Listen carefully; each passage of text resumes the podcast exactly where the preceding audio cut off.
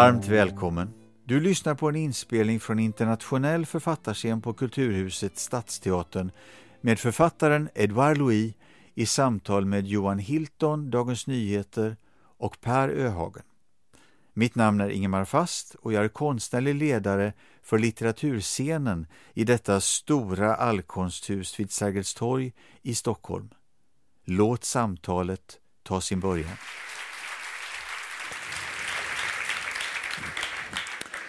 Welcome to Stockholm, Edouard Louis. Merci, thank uh, you very much. It's really a great honor being here with you tonight uh, because you've written a magnificent novel, uh, Våldets historia, Histoire de la Violence. Uh, it's your second book, and uh, that's uh, the one we're going to talk about now in the beginning of this, uh, uh, this conversation. Um, It's your second book. Your first book was uh, Göra sig kvitt Edibel Gull, En finir avec Edibel Gull. Really nice. Mm-hmm. Mm-hmm. Better uh, than my Swedish. Thank you. Already uh, in the first sentence uh, in uh, Histoire de la Violence, uh, you write uh, uh, that you just uh, survived uh, uh, an attempted murder. Can you please tell us what, what happened? What's the roots of this book?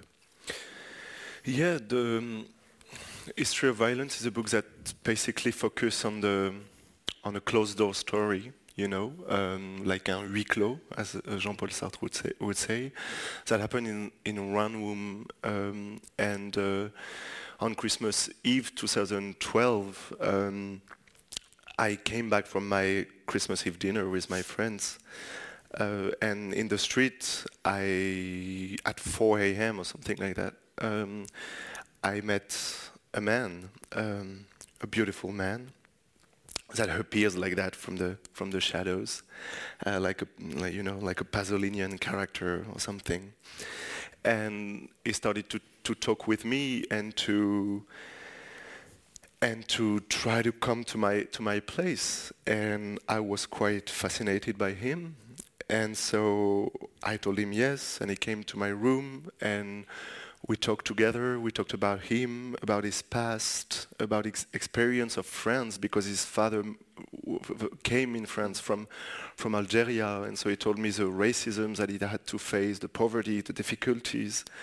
Um, and like, you know, like we talked a lot, so something very strong happened uh, that night. Um, but at some point during the night, um, he, he became very violent, uh, and he tried to kill me. And so I wanted to write about it in order to understand uh, uh, wh- what happened. Mm-hmm. Wh- how how did we go from from love to destruction? You know, and and yes, you you know like. When I when I started to write the book, I, I felt that I that I couldn't write about something else. You know, mm. I was at that time I was writing a book about about love, and about love stories that my my my father would tell me when I was a kid, and and and suddenly it became impossible for me to write about love. I was so, I was so ashamed of that. I I, I told ashamed myself of the book of love of the book yeah, on love, yeah. like because I, I worked for two months on that book before I met that guy, mm-hmm. and I thought, how can I talk about love, you know, when there are like so so much violence in the world we live in, you know, and so it would be, you know, love is meant to be experienced, mm. and violence is meant to be fixed, mm. so. I mean, in talking about it, we can we can try to fix it as much a, as possible. And plus, like, if you, and it's very complicated because m- most of my favorite novels are about love, like uh, The Lover of Marguerite Duras or Passion Simple from Annie Ernaux. And um, but still, in my position, with my body, with my experience, with my own history, um, it was. I felt that you know, we. I felt. If I talk about love, I flatter the people who have access mm. to love already, mm. and I allow them to recognize themselves in the book. But then I don't talk to the people who don't have access to love.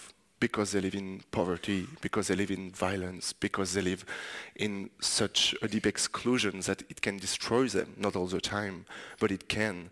And so I, I thought, you know, love has a price, you know? Mm. And and so the question would be uh, how to make as many people as possible like having access to, to that. Mm. Uh, I in my childhood, I, I knew people that were so destroyed by violence that they couldn't that they couldn't experience mm-hmm. real love, you know, mm-hmm. because it was like mm-hmm. smashing them, you know, and so and so that's why I I, I so it was a long answer. No, uh, no, no. uh, but do you remember the, the the exact moment when when uh, you decided to write about it? Oh yeah, it was like t- t- immediately the day after, you know, mm-hmm. like immediately, and and it's a big part of the book because. Um, My two best friends, uh, Didier and Geoffroy, that I talk about in the book, uh, Didier Eribon and Geoffroy de Lagasnerie, um, told me that I had to press charge mm. after I told them. And I didn't want to press charge. Uh, I didn't want to report. I didn't want to see the police, just because I had the impression that I just escaped that room. I just escaped that story. So I didn't want to be in a position when, where I would have to talk about it again and again and again. I wanted that story to be behind me, you know? Mm. And and so my friends were insisting, and and Didier told me, do it for the gay community. And that was a very good mm. argument for me. Mm. And and hold the gay people that he should, that he could assault one day. And so I did it, but as soon as I, as soon as I reported the story to, to the police, Uh, I, remem- I, I immediately realized that my th- that the police was turning my t- my story into something else. That was like stealing the story from me. And how and how did they steal your story? Like, for example, when I went and I started to tell the stories, they told me, ah, of course, it's an Arab. Mm. And I was saying, what? Like, it's not what I'm saying. He's not an Arab. He's a Kabyle, which mm. is very different culture. But it's typical from racism to put everything in one reality, you know? Like, uh, like, like, my, like my mother would do. Mm. Like, for her, like, everything which is south of Spain is Arab. And everything on the east of, of Poland is uh, China. And... Uh, And uh, recently she told me, um, oh, uh, your sister met a boy uh, and uh, he's from Vietnam. Uh, he doesn't look so much Chinese, but... Uh, and I told her, but you told me he's uh, Vietnamese. And she was like, oh, you know what I mean. And I said, no, I don't know what you mean. And so so the police was basically the same, uh, you know, uh. like uh, for them. Um, and precisely, like I, told, I tell it in the book, how that man, when I met him that night, uh, he told me a very violent thing against Arab. You know, there is a big history mm-hmm. between mm-hmm. the Kabyle culture and the Arabic culture. And anyway, and so suddenly the police was turning my own story into into something violent, into something racist, into something. And so I wanted to write a book uh, against that, you know, uh, almost as a revenge against the state institutions, like police mm-hmm. and everything. Mm-hmm. And, and so I, I, I thought I, you have to find a a literary form and literary structures that will help you telling that story the, the right way. Because I would say that one of, of the many themes or, or motives in, in your book is is that one. It's like uh, um, it's different persons uh, relating to or retelling your story, and it's almost like they're competing of the privilege of, of defining mm-hmm. what has happened. Absolutely. To you. Exactly. Wh- why is that?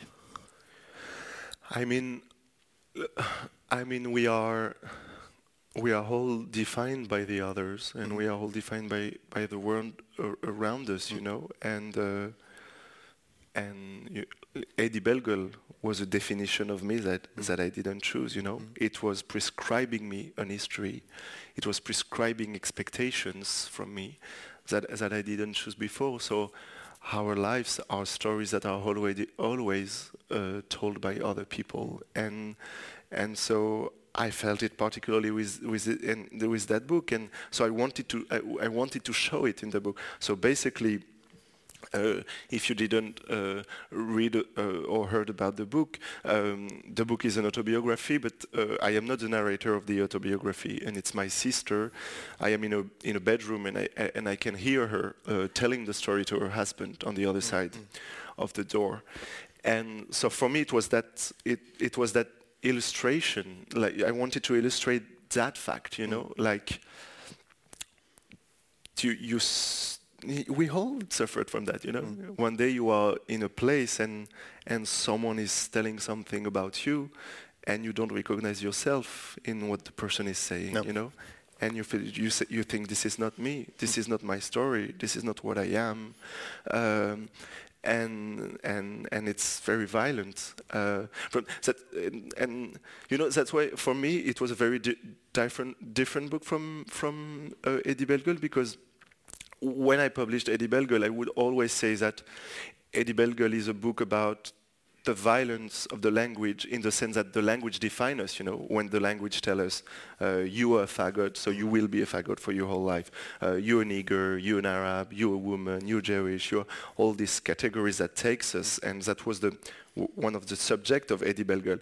And, and history of violence, is it's quite the opposite, because my sister is telling the story on the other side of the door, and the violence of the language is not that the language choose my identity, choose my fate, choose my destiny, but on the contrary is that there is always uh, a gap between the language and me. Mm-hmm. So the violence of the language is not that it's it it's choose it chooses an, an identity for me.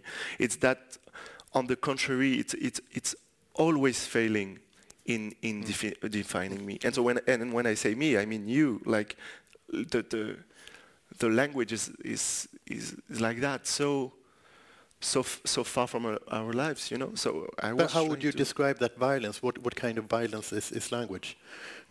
Mm. But because because yeah because precisely the, the there is there is a kind of of, of, of gap. There is a kind of distance mm. between what you are and what the language say about mm-hmm. you, you know. Mm-hmm. So it's a, it, it's like a, a perpetual lie, you know. Mm-hmm. Language is a lie all the time, and uh, and so you have to you have to kind of fight against it if mm-hmm. you want to reach something something real, mm-hmm. you know. And uh, and and that's why I related to Eddy Bellegueule. You know, Eddy Bellegueule was was a world. This name was a. W- was a word, and this word was, and and I never succeeded to be Eddy Bellegueule, you know. Mm. And in the past, I would say Eddy Bellegueule was me when I was a kid, when I published a book, mm. and I, I, I thought about it more and more, and I, I thought, in fact, it's it's the contrary, you know. Eddy Bellegueule is the kid that I never succeeded mm-hmm. to be, you mm-hmm. know. Eddy Bellegueule was the dream of my father. It was not mm-hmm. what I was. And who it was that Eddy Bellegueule that he wanted you to be? Yeah, he wanted me to. He wanted. He wanted me to be a masculine, mm-hmm. uh, strong, tough boy, uh, mm-hmm. good at soccer. You know, I tell in the book how he was begging me to go to soccer, uh, but I didn't want. Mm-hmm. uh, I hated it, um, uh, and uh, and and I, I. As soon as I was born, I, I destroyed the dreams of my father because I I, I didn't. Oops, sorry. It's Le Monde always sending these silly alerts, you know, like football. L'attaquant monégasque Kylian Mbappé rejoint le Paris Saint-Germain. Oh, very ironic. It's very important news, as you can see. It's crazy, but uh, uh, so so yeah. The, the, this was precisely a, as soon as soon as I as soon as I was a, as soon as I crashed in the world, mm. I I immediately realized that I, I that I would not succeed in being Eddy Bellegueule, you know, mm-hmm. and um, and so the same thing happened di- differently in uh, in History of Violence with my with my sister telling the story, with the police telling the story, with my friends telling the story, mm-hmm. with the doctors doing that, um, but of course sometimes uh, they are closer from the truth than I am. Like it's subtle. It's not as if I am the I am the uh, the the only owner of my story and the only one that can talk about it. Mm. The people, and that's why I use that literary process too, because mm-hmm. that people around me uh, can say things that I would never say, you know, and it was... Mm-hmm. One of the interesting and very, very painful things uh, in the book is that the book makes an attempt uh, to, to, if not understand, uh, so at least uh, make the man who tried to kill you uh, comprehensible. Yeah, why, why was that important f to you? Uh, because it, it's what I wanted, because it's the way that I, I, I felt that way I was I was fighting against violence uh, more than in like, I hate this guy, of course. I hate him so much. I am scared of him. Uh, the judge and the police wanted him, me to see him again. I didn't want to see him. Uh, I, I, I don't want to see him again in my life. uh, but it doesn't mean that I want people to suffer or to be punished or to go to jail or to go. And w that's one of the violences in the history of violence, is that it's very bizarre, because as soon as you, as soon as you go to testify about violence, suddenly your story doesn't belong to you anymore. You know? No, no. And the police told it to me, mm-hmm. and because so you go to report, and suddenly the the the, the, the police and the justice and the, they say, okay, we are going to put this guy fifteen years in jail. You know, mm. and, and and they are using your own story Uh, to do something without even asking you what you think about that. Is it the way you want to deal with violence? Mm. Is it the way you want to fix your trauma? Is it the way you want to fix your pain? Mm. And for me, it was just, it was unbearable, you know? Mm. I didn't want them to choose for me the, the way I was dealing with violence, you right. know? And uh, and so I told them, maybe I want to do, s I, I want another way, you know? Of course I want to fix it, because mm-hmm. Um, to talk about violence, to report violence, is something important that we can do now uh, in a huge part because of the feminist movement. Mm. It's a big victory. Mm. It was difficult to have that. Mm. In so many countries, it's still impossible. Uh, if, it, if the same thing happened to me in Russia, I, I could not have go, uh, gone to the police, you know. Mm. Um, and so it's important, but at the same time, the, the only way uh, the society, the state, the justice wants to fix violence mm. is with another violence, you know? And and I don't understand that. Frank, uh, like, you know, I, I, I, I often talk about it because I read it recently and it was really important for me. I, I recently read a, a book of essay by Primo Levi. Mm. It's the, it's the last one of his life, called The Drowned and the Saved, and the Saved, uh, Les Naufragés et les Rescapés in French. And uh, it, so there are several, they're, they're wonderful, so if you want to read a wonderful book, you should read that, um, among others. Uh, and, uh, and Primo Levi is talking about the, the letters uh, th that he got after publishing uh, Se questo è un uomo, If It's a Man, his most famous testimony about, uh, about Auschwitz and the concentration camps. And he says that he shows, and he says, and in, he analyzes the fact that after publishing the book, he started to have a lot of letters from readers, uh, German readers, French readers, Italians, that were telling him, uh, you are not uh, tough enough with the Nazi, you are not violent enough against them, you should, you should be more angry against them, you know?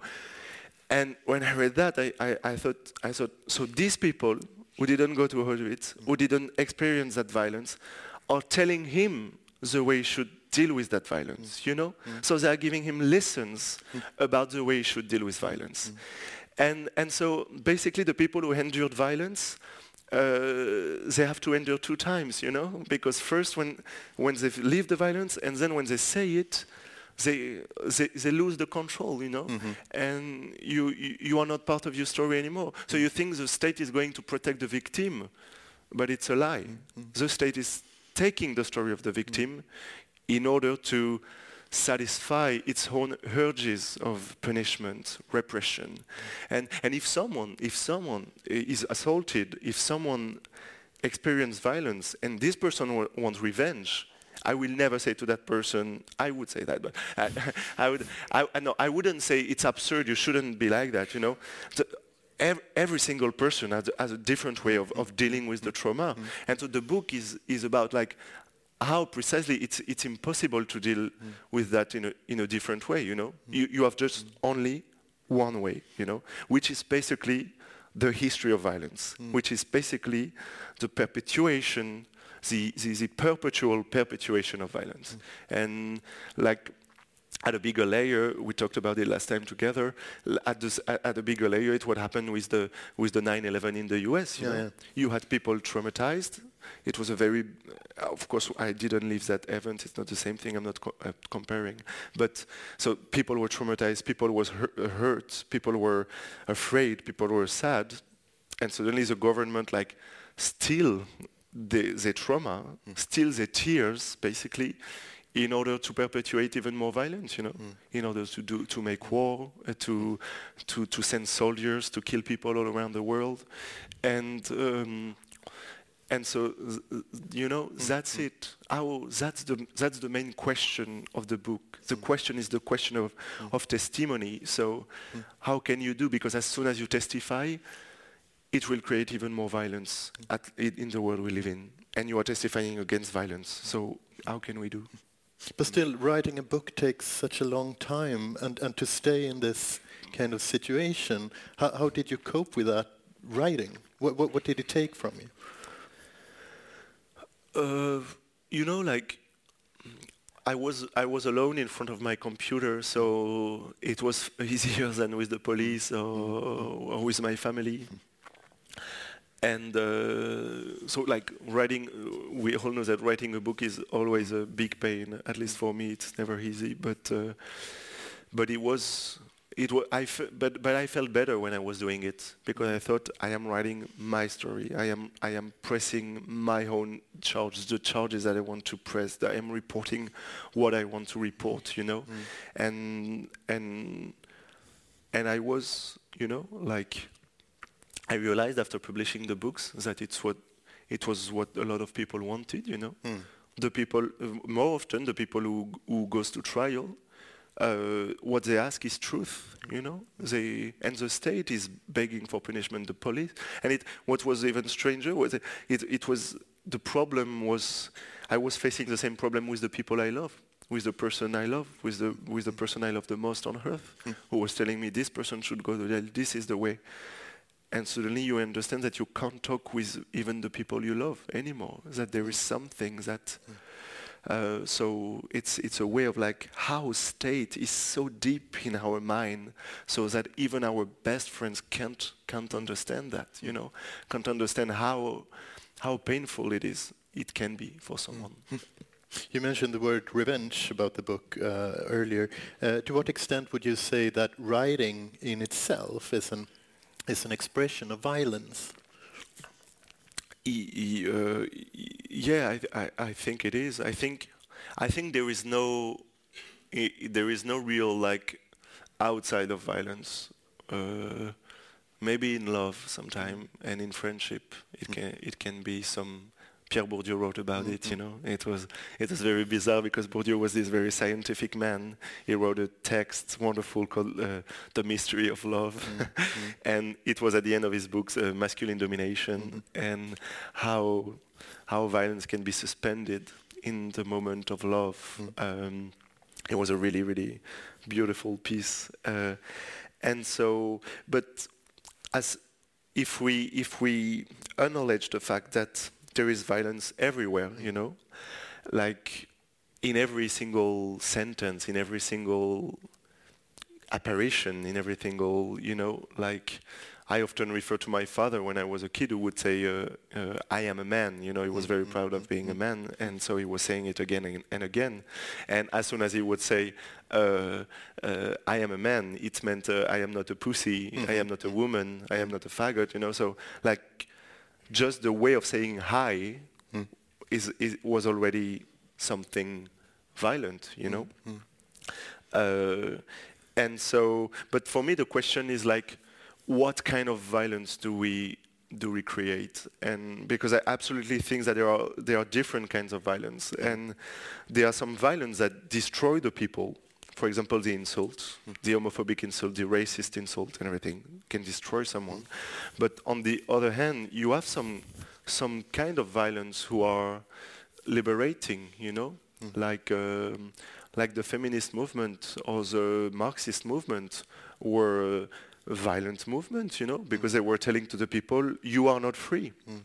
and and it's very violent to to hear someone telling you you are not free. Mm. W your life is structured by alienation, by domination, by exclusion, and all all the things that you th you thought you chose, mm. your taste, the way you like to dress, mm. the things you like to eat, the way you like to eat them, all of that is determined by something, you know? Mm. Uh, it's very violent. No one no one wants that. And but it was it was a kind of violence that helped people, mm. you know? And uh, and it was it, w it was what happened with my family when I published the two books, you know? Because I was telling that, you know, like my sister or my mother stopped school at sixteen, uh, not because they wanted it, but because they were women in a certain social class, at a certain moment, in a certain country, and so they couldn't go to school. School didn't want them. Mm. Uh, uh, they, they had to work because they had to bring money in the family. They had kids young. And so, and so for my family, it was, a, it was the worst thing for them to have someone telling, what you did is not your decisions, mm-hmm. you know. We all we all want to be we all want to be free, you know. Mm-hmm. So mm-hmm. most of the time we prefer to to lie, you know.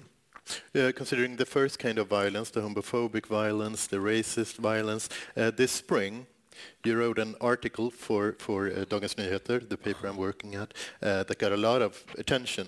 Uh, it was uh, about the upcoming French uh, presidential election. Uh, and Front National's uh, position among the French working class, and you exemplified with, with your own family. Mm. Uh, okay, can you tell us a little bit more about that? What yeah, uh, because basically I, I grew up in a, in a family where more or less one hundred percent of the people were voting for the far right, for Le Pen. And so it was It was something very, it was like obvious, you know, when I was a kid. Mm. Voting meant voting for Le Pen, you know. Mm. And I, I even I even I even forgot that, you know, like because uh, recently I saw I saw um, uh, the mother of one of my friends when I was a kid, and it, it, I didn't see her like during several years, and when she saw me, she told me, "Oh, you became such a leftist." And I said, "What? I, w I, I was always a leftist." And uh, and she told me, uh, "No, no. When you were a kid, when you were nine years old, you were saying that Jean-Marie Le Pen was so great." And I said, "What?" And I said, "Oh, yes, you were obsessed with him. You were." I said, "What?" And I, I didn't remember that, but uh, it it makes sense. It's true. Like I was I was I was using the same words that the people. But I was nine years old. Mm-hmm. Like my political conscience was re really restricted, and. Uh, And and so I was a fascist, that, you know. Someone, yeah. I was a fascist kid, you know. That exists. Careful, take care of your kids if you don't want them to be fascist yeah. kids. Uh, but no, but and, and no, but, you know, like I unconscient, uh, unconsciously like erased it mm. from my mind. Mm. I think mm. I don't remember, mm. and I'm sure that like she was saying the truth, you know. Mm. And so. And so yeah, like it was e here, it was it was it was every day, it was daily. This this this length of mm-hmm. the of the far right, and because because because and that's what I wrote in Dagens Nyheter, Dagens et cetera. Uh, is, is the is the fact that um, when my family would do it. Uh, They did it in, in, in order to exist, you know, mm. because they had the impression that they that they didn't exist in the in the public mm. discourse, mm. in politics, mm. in uh, in literature, in mm. art, in cinema, uh, even more the people around me, because I think w there are a lot of representations of uh, of the of the working class, mm. of the factories, of the, uh, but the the milieu we belonged to was a. Uh, was was another social class, you know. It was the Lumpenproletariat, as Marx would say, Karl Marx. It was the lower mm. working class, and we we felt that we were part of very, very, very different world, you know. We hated the factory workers. For us, it were they were rich people, you know. We, and my mother would say, "Les ouvriers, c'est des bourgeois," uh, which is a very strange sentence sociologically. The, like, factory workers are bourgeois uh, yeah. because they, because they had money every month and everything, and we had only the social sustainment mm. uh, that is disappearing more and more, uh, and um, and so we felt uh, we felt ignored. We're going to stay on the subject of of of, uh-huh. uh, of, of class and racism, but uh, I would like to welcome Per Öhagen, uh, director of the play uh, Göra sig kvitt är di.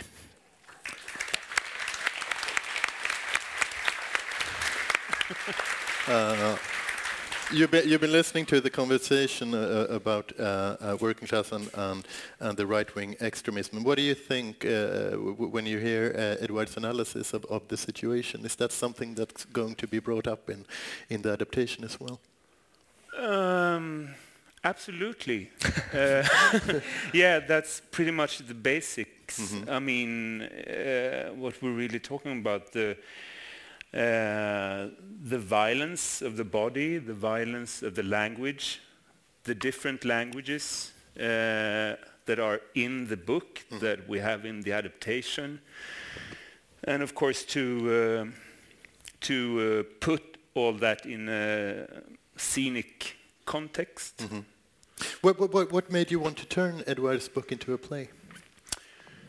Um, Well, uh, first of all, when I read the book, um, it hit so many chords in me, personal uh, stories from my childhood. Um, in which way? Um, well, especially about uh, who has the right to construct you. Uh, is it yourself? Is it everybody else? And and also... Um, I think there's a dilemma in that. I mean, um, in the construction field, yeah, uh, uh, it's very hard to to um, find your own core, mm-hmm. your own truth, mm-hmm. uh, because there's always a conflict between uh, who you. I mean, after a while, you don't know. Who you even who you want to be. The journey is longer, and that was something that related to me both uh, as I remember myself as a child and growing up, but also as a forty-year-old man. I'm mm. still constructing myself. Mm. Um, You're never leaving that part, really. Yeah, no. yeah, mm. and and I think that's uh, s something that I would like to really. I mean, we're doing this show for young people. It's for people from fifteen, sixteen. Um, and they they are exactly at the point where where Edouard left for Amiens and uh, high school, and it's about that age. And and uh, if you can tell someone that age that they are part of a structure mm. that puts so many demands on them, and that they um, it doesn't just um, come back to them uh, to uh, um, English. Um, yeah, yeah, yeah. That they are a part of a structure that defines who they are. Uh, just to make them aware of that, mm-hmm, mm-hmm, mm-hmm. I think yeah. is a very good starting point and something to bring to a young person. Mm. I, uh, it's been dramatized before, hasn't it, a couple of times. Uh, what went through your head the first time uh, someone wanted to, to, to, to stage it? It's such a personal book. Yes, it was. It was in uh, it was in Oslo, uh, the, fir the very first time in Norway, and. Um, Uh, some people wrote to me, uh, Ch uh, Kjersti Horn and uh, Emil Jonsen uh, wrote to me and told me that they wanted to to turn the book into a play, and uh, and I was really happy. You know why? Because uh, because I miss theater a lot. Because mm-hmm. when I was a kid, I wanted to be an actor, uh, and. Uh, it was my biggest dream ever. I wanted to be Brad Pitt. I wanted to be, uh, and uh, I failed. So because of that, I started well, to write books. It yeah. was my only le- op- option left. Uh, so no, but like it was, it was, it, yeah, it was something uh, important because yeah, it, it it allows to tell the story to another kind of audience, to other kind of people, and um, and also. Theater is something really important. It was really important to me because uh, theater tells you that you can uh, that you can perform your life, mm-hmm. you know.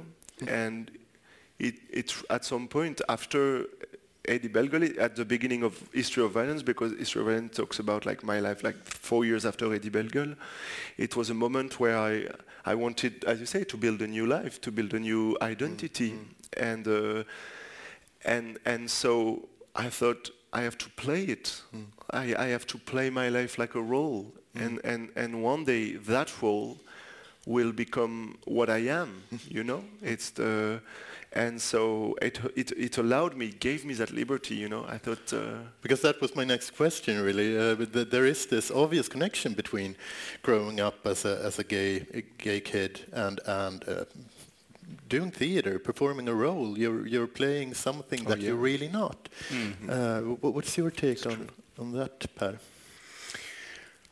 Um, there are so many layers mm-hmm. uh, in that because uh, in growing up Uh, with the expectations, just I can just talk from my own experience. Mm. I look in a certain way. I have a certain height. I always have had expectations on myself, who I should be. Being a gay man, living in a gay uh, context, you also get ver- a lot of expectations. Mm-hmm. Uh, what kind of expectations? Well, um, I mean, we, we, we perform all the time. We have bears, we have muscle Marys, we have twinks, and we have the others. I mean, the big racist structure in gay society that is like the other and the, the man of color or the Middle Eastern man. I mean, there are so many parts to play mm. as a gay man. Mm-hmm. And then I have experiences from drag, Uh, that I have done a lot, and I have experience from theater, and I work uh, as an actor first and foremost, and in all different uh, contexts of life there are always expectations of who you should be. Mm. When I was when I was um, uh, in in uh, the higher academy of, of drama, mm-hmm. there were so many expectations of what kind of parts I should do, what kind of uh, temp- temperament I should perform. Um, and and I, I experienced those choices almost on a daily basis. Who am I today? Mm. You know. Mm. Do you recognize that? Not completely, because, uh, no, like, I... I, I, I, I will never be critical with the gay community, so Why never, not? because they saved me, mm. because they saved me uh, from the disaster, mm. and I have the impression that I uh, owe something to to the queer community, mm. and uh, I know there are of course like violence and hierarchy, and uh, but. But you know, when I when I when I discovered the gay culture, I, I, I discovered my my own history that was mm. like hidden from me. You know, Le, when when Harry Potter discovers that he's a wizard mm. and that uh, he belongs to another world, mm. not uh, mm. with the Dursleys, mm. uh, but mm. with other people, and I had the mm. impression mm. I had s- suddenly I thought, you know, my history was hidden from me. Mm. Uh, people fought for what I was, because when I was a kid I thought that I was sick, mm. I thought that I was the only queer person on earth, mm. basically, almost, or that we were a couple of us, but mm. not so much. And suddenly I discover people died for me, mm. people fought, people mm. demonstrated in the street for me. Um, and so I mean, because I mean, like all the violence of, that you can find in, in the gay community is the violence that you find everywhere else in in the world. You know, how people treat the others and how you you you get to be defined. Or it's not uh, specific for me to to, mm. to the gay community. But do you, do you think being gay had something to do with you turning to the theater? Oh yeah, yeah, yeah. But, but yeah, because when you when you when you grow up as a gay, or, or more generally as a sexual dissident, uh, you learn to, to perform. Mm. You have to perform a lot. Mm. So that's why maybe theater was much easier to mm. me, you know. Mm. And then it's it's the it anyway it's the whole it's the whole constriction, you know. Yeah, th there is this very famous sentence from Simone de Beauvoir: uh, "On ne naît pas femme, on le devient." Mm. Uh, once don't, was not born woman, but becomes woman. Uh, So it's a it's a theory of, of performance. It's a theory. The, the theory of Simone de Beauvoir is a theory of, of drama, of mm. theater. Mm. She says we perform the the role of a woman mm. again and again, and it's a role that we are forced mm. to perform. And because we perform it again and again, we become that. We become a woman. Uh, and so to see that was very, I think, for me and for a lot of people, was really liberating, you know. So because I thought, okay, I can perform something else. I, c I can perform Edouard Louis, mm. you know. And at the beginning, when I said I, w I am Edouard Louis, mm. it was not true, you know. Mm. There was still a, there was still a distance mm. between between what I was and and, mm. and and Edouard Louis, you know. I was still I was still Edibel girl. I was mm. still, and it's that moment that occurs in in History of Violence. It's the moment the book described that moment when I just arrived in Paris. And I decide to to become something something else, someone else. Mm. Uh, but I fail. But uh, but I am violent without realizing that, you know. Uh, and and so this process takes a long time. Mm. But I thought, if you you know, as we say in English, f fake it till you make it, you know. Mm. And uh, and and and what you fake is your authenticity. Mm. We talked about that. Yes, we, we did, we did, we did. uh, uh, you said yesterday, uh, I interviewed uh, uh, Edouard yesterday for, for Dagens Nyheter, uh, you said you hate nature. Actually, that's one of the first things you said. No, uh, because there was this photographer and she was making pictures of me, and I, I, I told her, uh, can you use Photoshop and uh, to make me look better? And uh, and she told me, uh, no, no, no, no, because I want you to look authentic. Mm-hmm. And that's why I told her, but you know, mm-hmm. my authenticity is, it's not what biology did to me. My authenticity, it's, it's what I want to be, you know? My authenticity is my will. Mm-hmm. And and uh, and we talked about that scene in, in Pedro Almodovar when Agrado, you know, Agrado, this performer, um, um, who is in the process to become a woman, so he has like plastic boobs and a new nose and new cheeks. And Agrado goes on scene mm-hmm. and she says, you see, like, ten thousand euros, mm. twenty thousand euros, uh, twenty thousand euros again. And she said, all this plastic mm. is my deepest authenticity mm. because it's what I want it to be, mm. you know, mm. it's what I want it to become. Mm. You're doing drag. Do you recognize this kind of... Uh, um, yeah, absolutely. And I think, I mean, as long as you fake what you dream about, mm. what what you really, really aspire to be, then you do something that is connected to the heart, mm-hmm, mm-hmm. I would say. Then mm-hmm. you perform a dream, you perform your inner mm-hmm. longing. Uh, absolutely. Mm-hmm. uh, um, Göra sig kvitt Eddie uh, is going to Göra sig av med Eddie. Göra sig av med Eddie. uh, is going to be performed as a monologue. Yeah. Uh, how, how come you chose that kind of... Wh why not a, a big cast, for example? Well, first of all, the initiative came from uh, the actor who's performing it, is Björn Elgerd. Mm-hmm. uh, so the the initiative came with Björn, mm-hmm. uh, and and uh, the initiative was also to make it as a monologue. Mm-hmm. um, And what was your question? why question why, why? Because it was cheaper, or because it no, no, no. Uh, I mean, uh, I think in in a theatrical context, mm.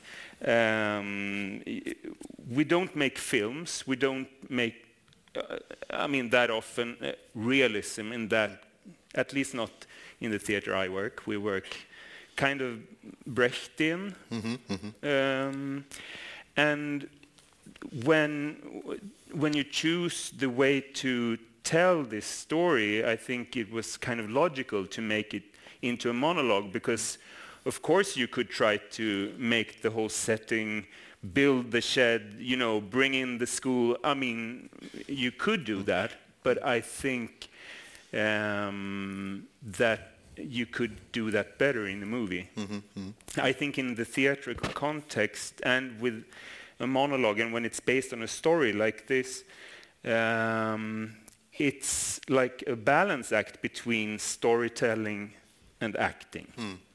Uh, it's about telling the story mm. uh, and making people uh, wake up somehow, or or, or or give them ideas. And uh, I think then that the monologue and the kind of straightforward storytelling is mm. a good way to do it. Mm. Have you seen any of the performances of, of your book in like Norway or Germany? Or yeah, I saw the one in, in Norway. Mm. Uh, I saw two different in Germany. Mm. Uh, um, I didn't get to see the one in France, uh, but uh, but yeah, it was uh, it, it was it, it was wonderful. I, it was mm. wonderful mm. because I, I I really love uh, Kjersti Horn and and Emil Jonsen. They, they did a wonderful job. Uh, they were very. They were they were so subtle, because you know it precisely it's, ve- it's very difficult to talk about the the, the milieu of my childhood. Mm-hmm. You know, uh, I saw so many caricatures mm-hmm. of, the, of of that milieu, and uh, and and how can you manage to? Because you, one of the paradoxes is that if you perform that milieu, if you talk about that milieu, it means that you don't belong to this milieu, by definition, you know. Because if you are, if you have the life of my brother or my sister, mm. you won't go on stage. You won't. You won't read books. You won't. No. You don't. You don't have. A, you don't have the opportunity to do that. You don't have the skills. You don't have the energy. You don't have the access. You don't have.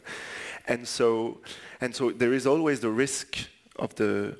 of the distance and of the of, of the violent distance, you know, and I, I didn't I didn't see it in, in when I when I saw the, the performance in, in, in Norway, you know, and uh, they were, of course, they were acknowledging the fact that they were not part of that milieu, mm. uh, but they did it without saying, w- without you know, doing as if they were saying we are not this milieu, you know, and so it was liberating. Because when I saw the, I don't know if I can say that, I will be sued, but uh, uh, well, there is a movie adaptation of Eddie that will come out in, in, in November. Mm-hmm. Uh, in France or, or international? I think it would be international mm-hmm. because mm-hmm. of an international casting uh, w- like Isabelle Huppert and everything. Oh. And. Um, Yes, Isabelle Huppert is the greatest actress. I agree. I think. I, I think. I really think that she invented cinema. And oh, that, that's big. It's true. But uh, she. Um, but when I when I saw the movie, uh, in spite of Isabelle Huppert, uh, the movie was. Uh, oh, my publisher will destroy me if he knows that I told that in, in public. But that it we'll was, all keep silent. That's what I'm saying. No, because precisely in the ways that they were. Seeing the people of my childhood, they were seeing my mother, they were seeing my father. Was so, so you didn't see, you didn't see them. You see the distance of the of the director with them, you know.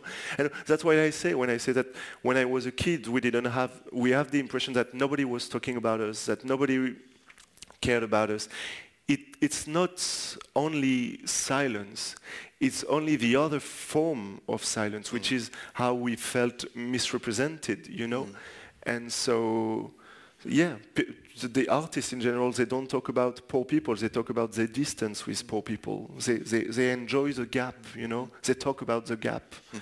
And uh, that's what I saw in that movie, and that's what scared me, and uh, that I didn't see in, uh, in Norway, for mm. example. Mm.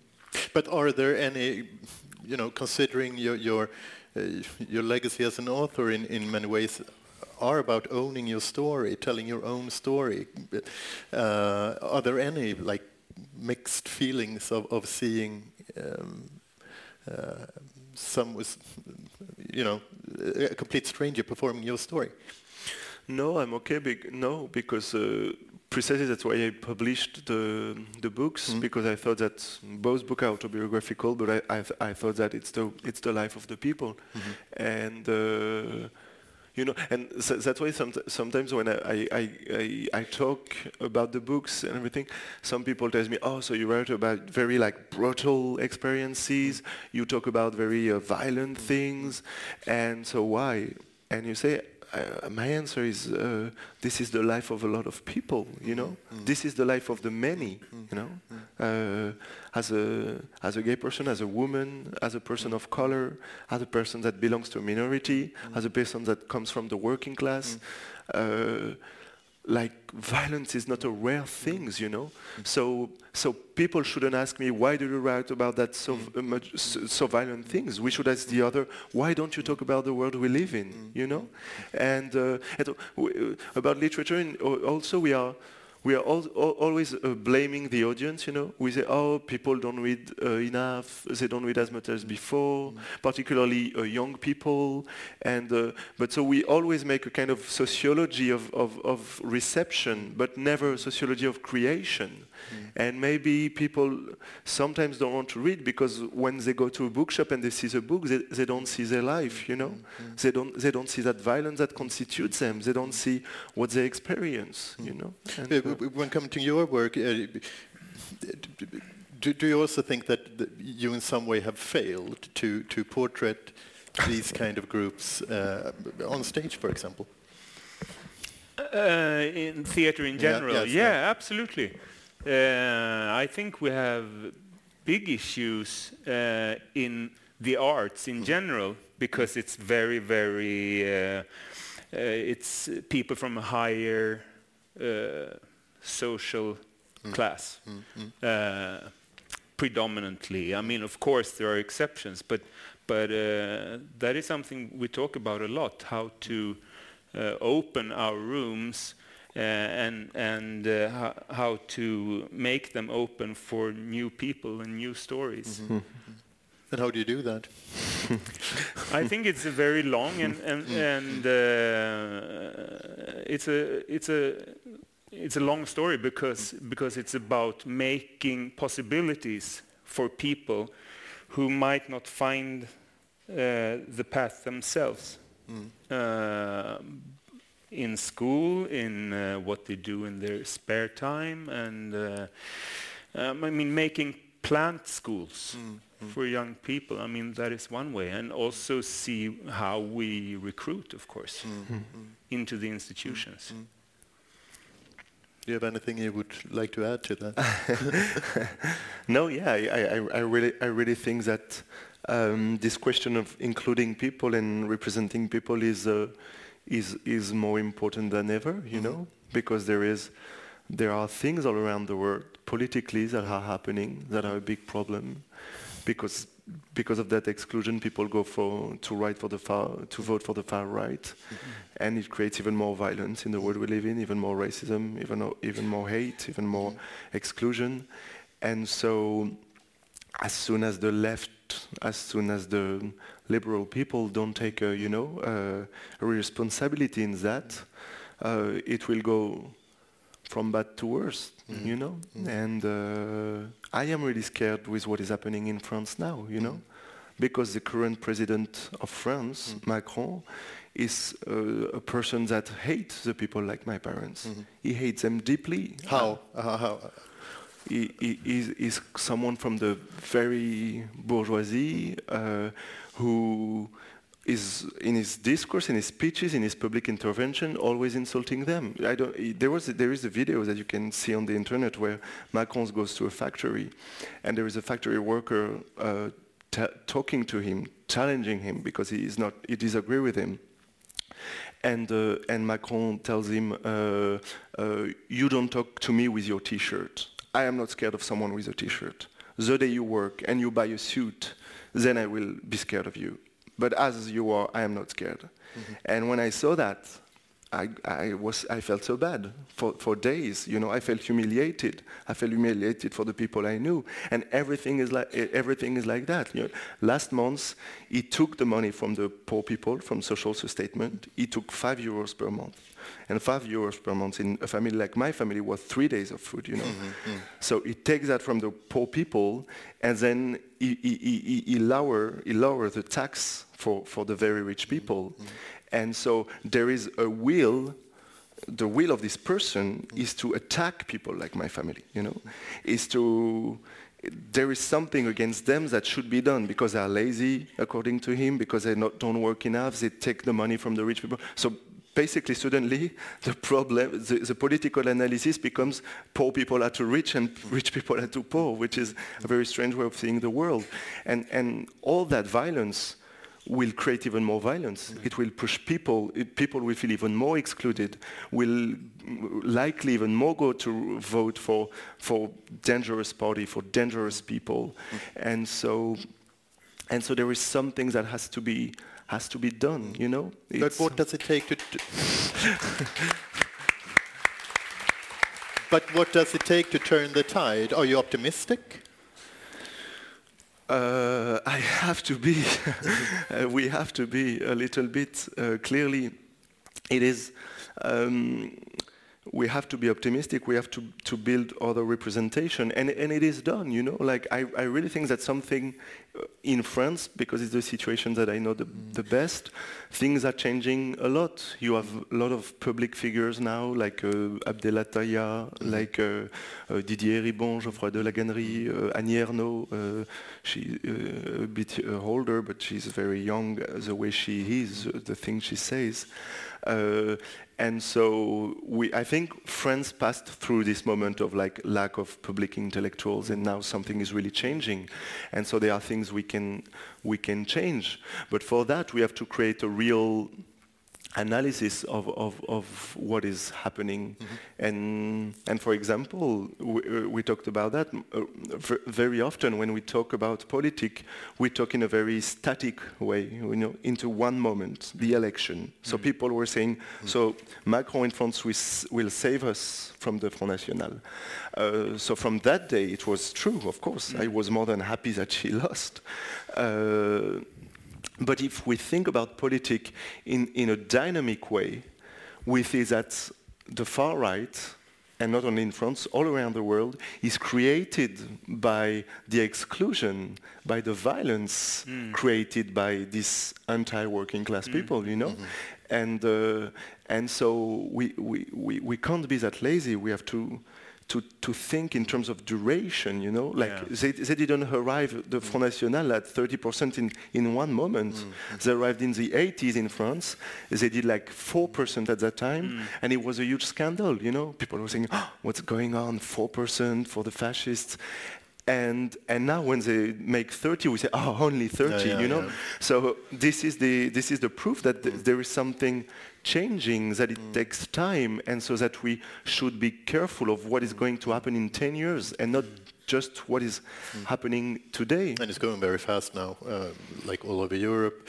uh, to say the least, we've got this alarming situation in Sweden as well. Uh, yeah. um, do you feel optimistic that that? Th- this is a tide that can be turned? Uh, I, I believe that it can be turned, but mm. I think that we need to uh, start talking about essential things. Mm-hmm. Uh, we need to talk about, I mean, in a bigger scale, about alternatives. Mm. Because right now, it's, uh, it's uh, all about capitalism, and it's like law of nature, and that's insane, because mm. it kills us all. Mm. Uh, and it produces racism, and uh, it, it's uh, we need to talk uh, uh, from an artistic point of view. Uh, I think we need to talk more about um, utopias, mm-hmm. because everything the press talks about is dystopias. Mm-hmm. And uh, crisis, mm-hmm. and violence, and of course that's a big part of our society, mm-hmm. but we have no alternatives, we have no visions, and no sense of possibility. Mm-hmm. Mm-hmm. Would you say that that is uh, applicable in, in France as well? Yeah, yeah, I think what you just say is really, really important. I think the political fight is a matter of of of the, of the debates that we pick, of the, of the discussion that we choose, you know. And so, for example, when when people ask me, do you think Marine Le Pen will win? Do you think the Front National can win in France? What I usually answer is that, you know, they won fifteen years ago, mm. you know. Mm. Uh, they won the day that they were able to choose, to pick the debate in France, where they were able to to to choose the questions uh, on television and everything. So then, suddenly, the mediatic field, the mediatic scene in France, he, they invite you to debate, and they say, for or against migration, you know? Mm-hmm. And so they invite one person of the far right, and they invite you, and then you have to talk about that question, you know? And so to answer a question is to, in a certain sense, to, to give a legitimacy to that mm-hmm. question. Mm-hmm. And that's why we have to create, as you say, our own stories and our own debates, because Um, for me, the, the democracy is also a way of shutting down certain questions. Mm. Democracy is not only a way of opening questions again and again, but of shutting down some of them, you know? Mm. Like, d- should we kill Jews, people? It's, it's not a question, you know? It, it's not a question. Mm. Uh, uh, should men and women be equal? Shouldn't be a question, you know? Mm-hmm. It, should, it, should be, it should be obvious, you know? And so, is migration dangerous or not? Shouldn't be an issue, you know? And so, as a creator, as a journalist, as a writer, as a, as a director, the question is like, what are the questions that matter? Mm. And you always have people that say, oh, we have to challenge them, you have to answer them, to prove them that they are wrong. But in doing that, we don't realize that we make all that question exist, mm. you know? Mm. Yeah. And uh, as a migrant, when you, you, mm. when you listen to someone on T V say, is migration dangerous? It's already, it's already violent, mm-hmm. you know? Mm-hmm. As, as, as a question itself. And, and so we, c- people can think what they want. They can talk about what they want. We just say, it's a, it's a kind of non-authoritarian way of doing politics. It's say, they say what they want, but I just won't be part of that conversation mm.